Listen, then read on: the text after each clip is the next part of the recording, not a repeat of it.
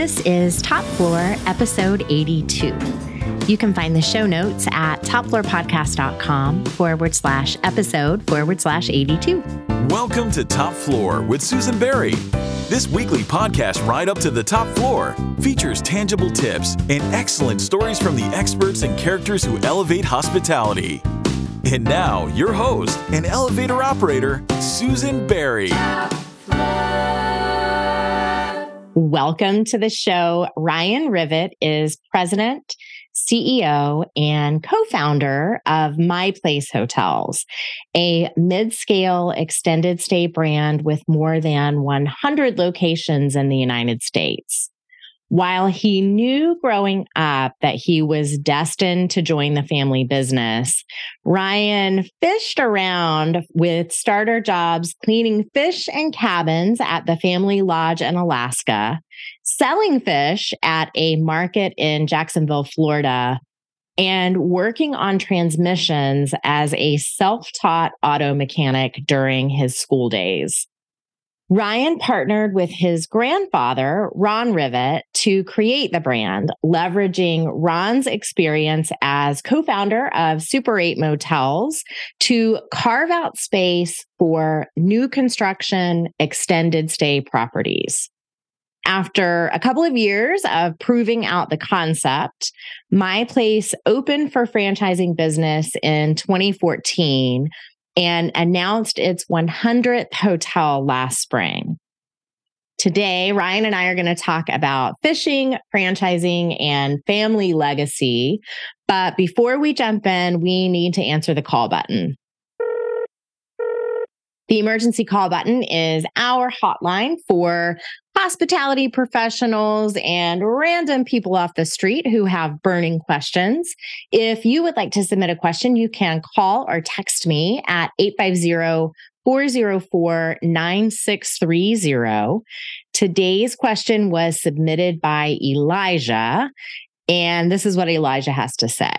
As I'm selecting the flag for a hotel project, what are the two or three most important things to look for in the franchise agreement? So I think this is right, Ryan. You guys were franchisees before you were franchisors. I'm wondering if you've got some good advice for Elijah. Yeah, I think being able to look at it from both sides uh, of the of the agreement is extremely important. And so, you know, I think the term is a, is an exceptionally important and foundational element of a franchise agreement, obviously. But it's important to know how much runway you have to make the business that you're choosing successful and and how much of a commitment the franchise partner that you're selecting is willing to uh, willing to make in the deal. You know some cases 10 15 uh, 20 years are the options. Um, we like the 20 year option and um, you know not that that's exactly right for everyone but i think that's an important component to look at first. Uh, i think beyond that one of the most important components to look at is the fee structure, not necessarily the the scale of the fee or the amount, uh, because that varies and it depends on the product in in many ways. But the fee structure, how complex it is, how many add-ons and variables are involved in it, and uh, it, it's easier to manage a simpler fee structure. And so that that would be my advice. Those two things, uh, term and fee structure, are definitely uh, important from that perspective. Awesome. Elijah, you just got some great expert advice. I expect there to be a check in the mail as soon as possible. So, Ryan, your grandfather, Ron Rivett, created Super 8 with his business partner in 1974. And you've said before that you grew up so immersed in hospitality that it was never really a question of whether you were going to go into the business. What were a couple of the formative experiences you had as a little boy that sort of imprinted the hotel business onto your brain? There are so many of them, but um, you know, a, a lot of the exposure that I had to the business when I was younger revolved around two different things. One, living near the corporate office, being able to ride my bike over there and walk through and know a lot of people and sit down and have conversations with them or you know knowing the spots that the right desks to go to to get candy and things like that when I when I was really young um, and so you know just being exposed to those people and having being being uh, accepted when I came and walked around the building as a young guy, and I still hear that a lot from a lot of people that are around. I remember you when you were, you know, this big, and and that I, I think that that stimulated an early acceptance into the business world and made it feel comfortable for me for a young age. The second is really um, culturally and relationally, our history and, and a lot of Ron's legacy is embracing people and entertaining and and going through uh, uh, you know the process of stimulating time together. So we'd have annual hunts and Christmas parties and fishing trips and of course conventions and things like that. And uh, and being so close to him when I was younger, I I uh, was able to engage in all of those things. So it was it was neat to be able to get FaceTime with people that came in from out of town and regarded the people that worked in our company and the product and uh, were just generally and genuinely great people. So those two things from a really young age just helped me to understand and, and that people like hearing what you have to say and and um, engaging with people is a is a lot of fun, even if you are somewhat different than them. Me for me being, you know, eight or nine years old and getting to talk with 50, 60 year old people who are very successful in business and surrounding the franchise business, there's a lot of input. Uh, and uh, I remember back in your day when and those sorts of things that kind of developed a perspective for me. So it wasn't ever a question where I was going to go in my career.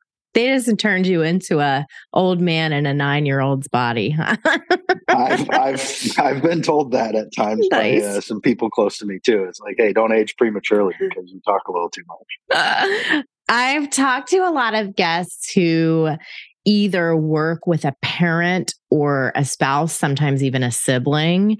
But I don't think I've ever talked to someone who works directly with a grandparent. What do you think it, does anything make the grandparent grandchild relationship different? And do you think it's better suited to working together than those other sort of family relationships?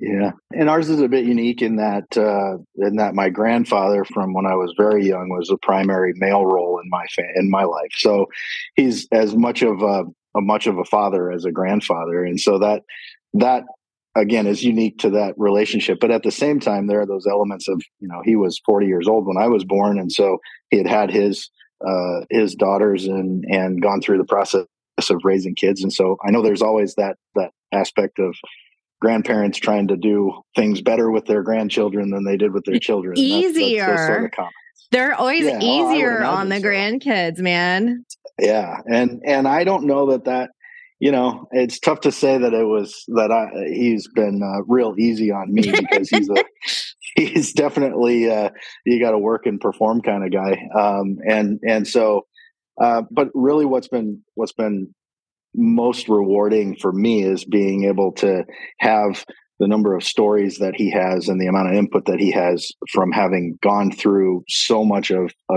a life and a career in business before I was able to have those sorts of conversations with him.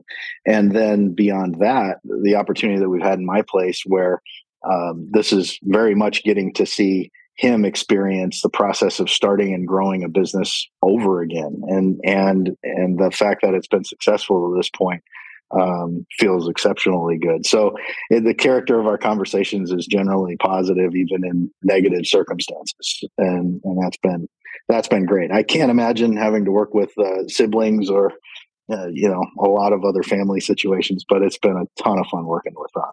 That's really cool. It's almost like you're getting cheat codes for your enterprise from him. It is. And and at the same time, so much has changed in the last 30 years since he was really active in franchising in Super 8 that um there's a lot of new things that that he learns or is able to compare and contrast to his experiences where uh, you know there there's a there's definitely a two-way conversation there and that's a lot of fun I love that. A lot of people in hotel company C suites think of themselves as like F&B people or deal people or salespeople.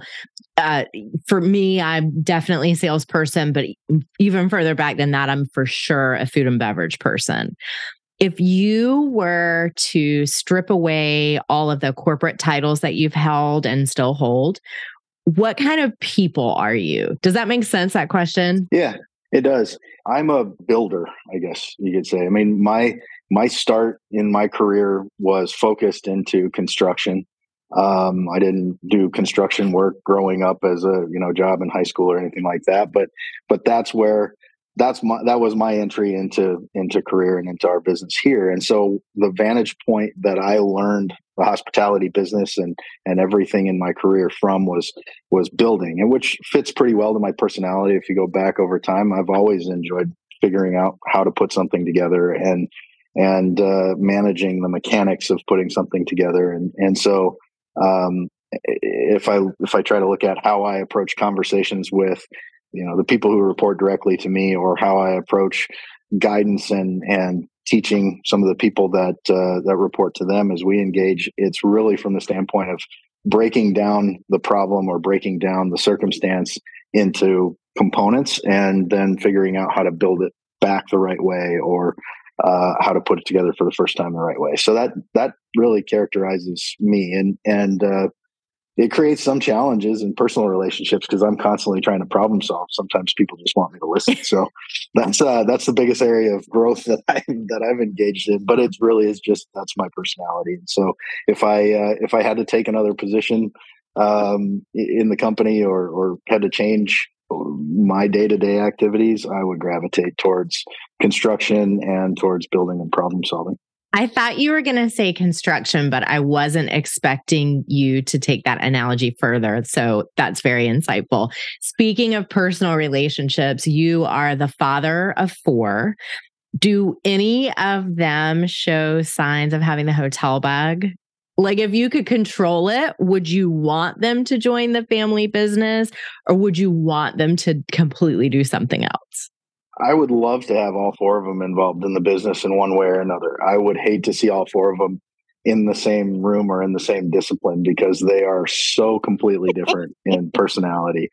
Um, you know, at ages 10 to 17, they've, you know, come around to beginning to be adults and have their own opinions and stuff. And it's been interesting to hear their perspectives about our business and what we do here. And they get exposed and spend a lot of time around it too and and so I, I think there's a chance that all four of them will get involved but then again there's there's no hard push either. So uh, it, will be interesting to see how they come along but there will definitely be uh, an incentive to provide them opportunities to get involved if they want to I just realized this. You know how people will say, like, if someone has a lot of children, oh, you've got your own baseball team there. You have your own hotel leadership committee. Like, you could staff an entire hotel just with your children. That would be it's pretty true. awesome.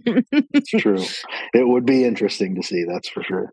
My place had a ton of momentum in 2019, having already passed the 50 hotel mark before the pandemic started. I know that you, or I think that you specifically chose extended stay because you felt like there was white space in the market. Um, so when I talked to Teague Hunter in the fall of 2021, it was episode 14, we discussed the fact that everyone was so hyped on extended stay and economy scale hotels because they had performed so well when most of the other hotel classes really suffered. My place has obviously benefited from that. You recently crossed over 100 franchises. Do you think the appetite for extended stay is still there, both on the guest side, but also on the development side? Yeah, um, it's definitely what we're seeing. Uh, I think the value proposition for the guest with an extended stay um, adds is is an addition to typical select service properties, and that's been the biggest propulsion for the growth of extended stay. And that appetite continues to improve. Uh, I think we saw uh, some things change in terms of what guests in general are looking for and how specific they are about what their guest experience and their accommodations should be during the pandemic period when people were exceptionally focused on quality and cleanliness and uh, making sure that the that the place that they're staying upholds a lot of really stringent standards in terms of cleanliness. And so for us as an all new construction chain, there there's a lot of advantage to that um, in being easier to maintain quality and cleanliness in a hotel. But also, the the extended stay amenities in within the room have become even more important today versus uh, in years past, as we've seen. You know, a lot of things change in food and beverage, and generally in the hospitality world. Um, it, it's it's definitely characterized a bright spot for extended stay. So we're we're still seeing growth and and really happy to be in that position. Awesome. It's crazy the number of times, Ryan, that having a refrigerator in a guest room has come up on this show. Like, I grew up in very snobby full service hotel world where if people wanted a mini fridge, you sort of look down your nose on them. I don't want a hotel room that doesn't have a fridge at this point. So, to your point, the traveler's expectations and desires have for sure changed.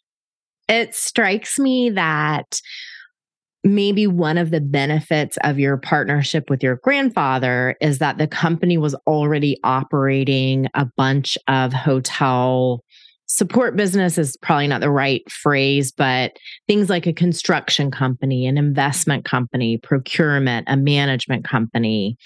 And in fact, you guys still own the very first Super 8 in Aberdeen, South Dakota, which I think is very cool. How do you think, or not how do you think, how do those auxiliary businesses interact with your franchisees? Like, are they required to sort of shop at the company store, or how does that work? Well, um, not generally, no. And uh, in fact, overall, no, and not at all.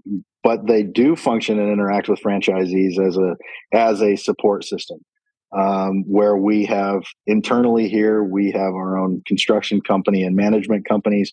We can aggregate data from those two functions within the process of building and operating a hotel and provide better insights, have better market knowledge, and really be more equivalent in the conversation to our franchisees because we're living those things every day as well. Unlike um, a lot of cases where the management or construction is is 16 degrees of separation away from the franchise or there is no separation between the two for us. Uh, most of us that are that are operating and administering my place are also involved in the day-to-day operations of those other support companies. And so we live it and we're able to talk about it and engage with franchisees on that basis. But we also recognize that there's input from people that could be we're not always the smartest people in the world. And so for us to say you can only buy it here, you can only buy it from us, would be eliminating opportunities to learn from our franchisees too. Now, generally speaking, people don't like to reinvent the wheel. And if we have that support system and that service to offer, um, we found that our franchisees have been tremendously happy with it. But they have the ability and any any of the circumstances, products, or services that are needed in developing their hotel to go anywhere they'd like to, as long as the the products that they buy and the methods that they incorporate meet our brand standards, which is not difficult to do. We're happy to see competition and, and we're happy to see uh, new ideas get developed and brought in. So it's um it is definitely a touch point for everybody as they come in to ask, you know, do you require us to do construction or management with you or procurement with you? And and the answer is always absolutely not. Uh, but we can provide a lot of information for whoever you do decide to use to do those things. This sounds like a good time to take a break. When we come back, Ryan and I are going to talk about Fish and his stage debut at the age of 10. Be right back. Top Floor is sponsored in part by the Hunter Hotel Investment Conference. Hunter brings together the hotel industry's most influential leaders and investors for networking opportunities and insightful sessions on hospitality trends. Deals are built on meaningful relationships, and Hunter is where these relationships are made and deals get done. Next year's conference will take place March 19th through 21st, 2024, and you can find more details at hunterconference.com. We like to make sure that our listeners come away from each episode of Top Floor with a couple of very practical, tangible tips to try in their businesses or their personal lives. Fish play a recurring role in your life and career. So, one of your first jobs was, I think this is how you said it, president of DHD and G, which is the dock house, deck, and garbage at your family's fishing lodge in Alaska. And you also worked at a fish market in Jacksonville, Florida when you were going to school. So, what is something that everyone should know either about fishing or about like buying fish for dinner?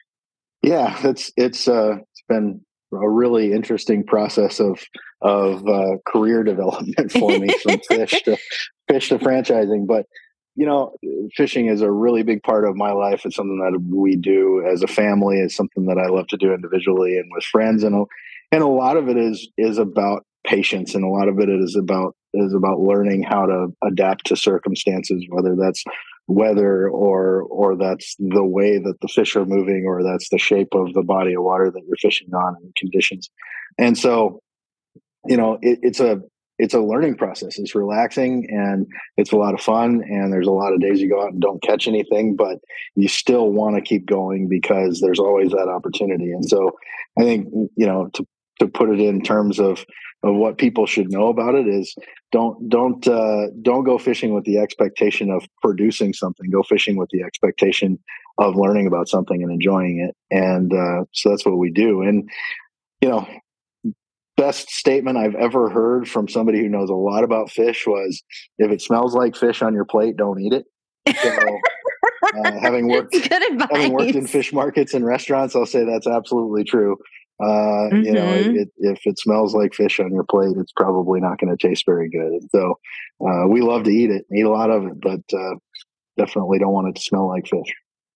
Understood.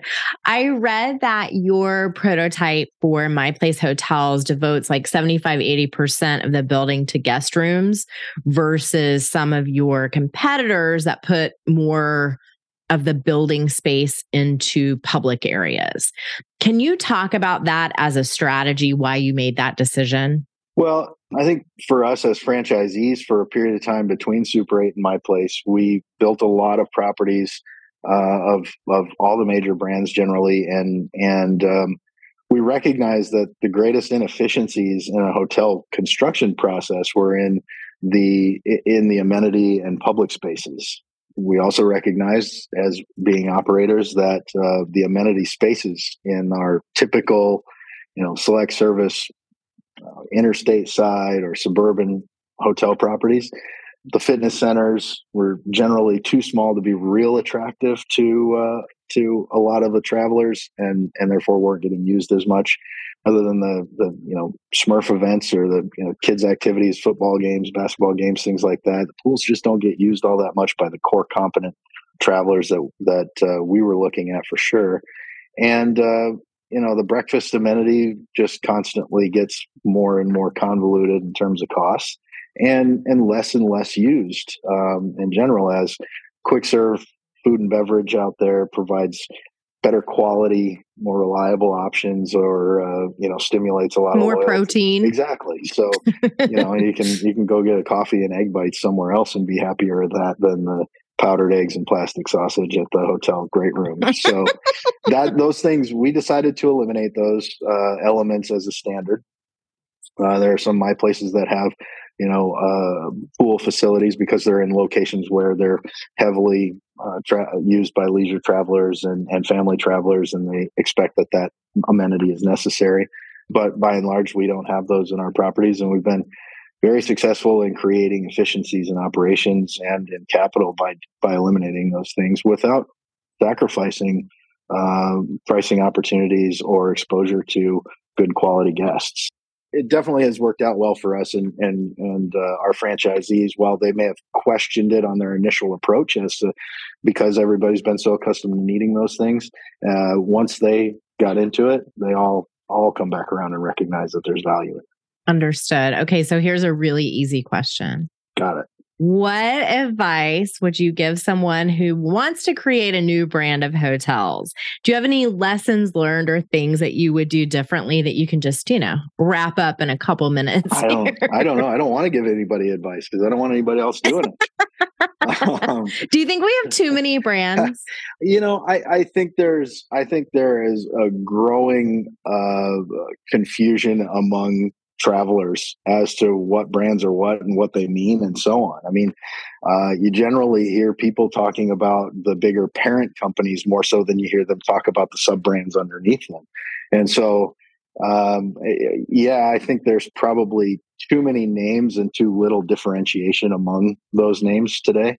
Um, and so that that's a that is an interesting set of circumstances that I don't I don't know how that plays out over time. But it, in many cases, I see it uh, diminishing value for both the franchisor and the franchisee, um, and at very least being a confusion for the guests. So that is an interesting one. As far as advice that I might give, um, you know, I think there's a lot of infrastructure needed in order to do something, and there's a like creating a franchise company when you're not already a big franchisor.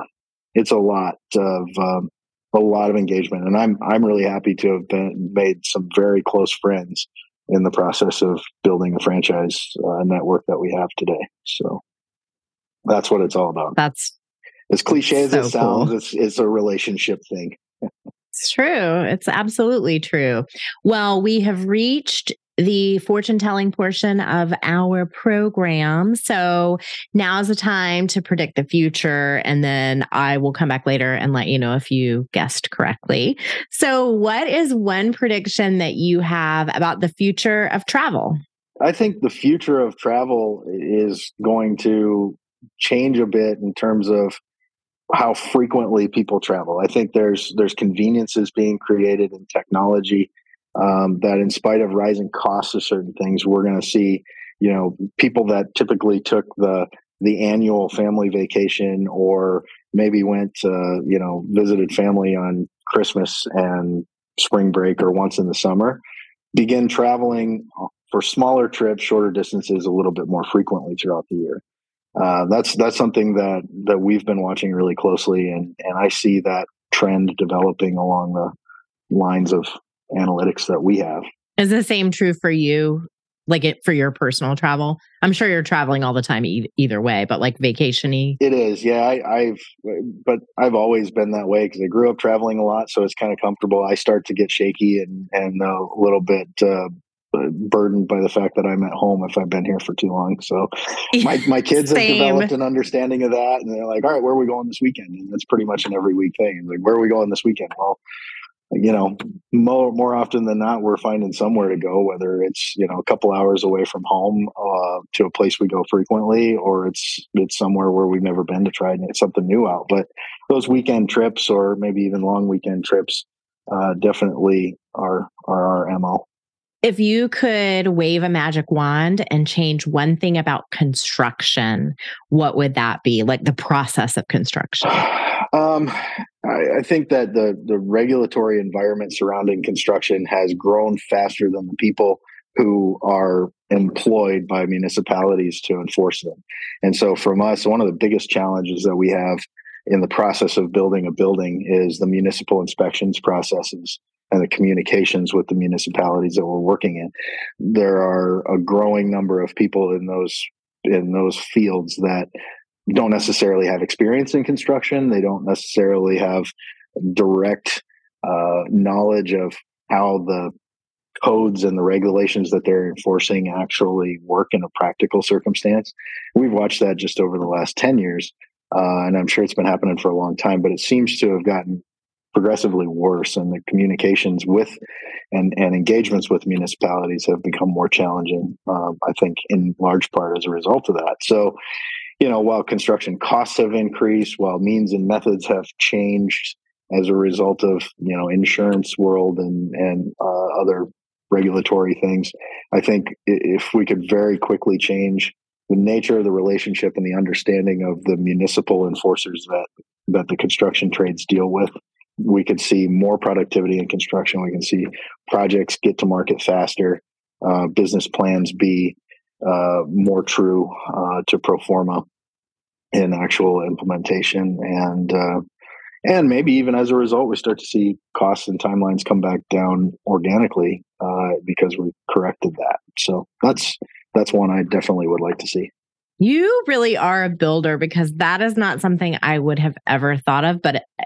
as you explain it, it makes a thousand percent sense. I totally get what you're saying. What is next for you and what's next for my place? Next for me i guess uh, i'm excited to uh, continue our franchise sales objectives, and we've got we've got some neat things happening with um, with some new incoming franchisees that are going to require a little more of my engagement because they're uh, larger package hotel uh, package deals or they're building multiple at the same time and i'm just excited to be helping helping franchisees build so it seems to be what i can do the best Okay, folks, before we tell Ryan goodbye, we are going to head down to the loading dock where all of the best stories get told. Going down. Ryan, what is a story you would only tell me on the loading dock? Um, there's a video that exists somewhere of, uh, let's see, it would have been a 10 or 11 year old Ryan. Um, on the stage in one of the bigger F&B venues in the Opryland Hotel singing Margaritaville during the the last Super 8 convention while uh, while we owned the company. Uh, it would have been in 1993 and um, it was uh, it's one that a handful of people are still around that remember being there and uh, I have no idea how I ended up on stage or why I was singing, but it was a it was a big gathering of people. It was the evening gala or reception, and somehow young Ryan ended up on the stage singing Margaritaville. so that's one I, would love to see that video. I never have, but somebody's told me that they've got it somewhere, and so it'd be interesting to see. I cannot tell you how much time I'm about to devote to searching for this video on the World Wide Web. So stay tuned. We'll see if I can find it. Ryan Rivett, thank you so much for being here. I know that our listeners were inspired by your story, and I really appreciate you running up to the top floor. I'm happy to have joined you today. This has been a lot of fun. Thanks. Thank you for listening. You can find the show notes at topfloorpodcast.com forward slash episode forward slash 82. Top Floor is produced by John Albano, who also composed and performed our elevated elevator music with vocals by Cameron Albano. If you enjoyed the episode, please share it with your friends and colleagues after you leave us a five star review. You can subscribe to Top Floor on Apple Podcasts, Spotify, Stitcher, or wherever you like to listen.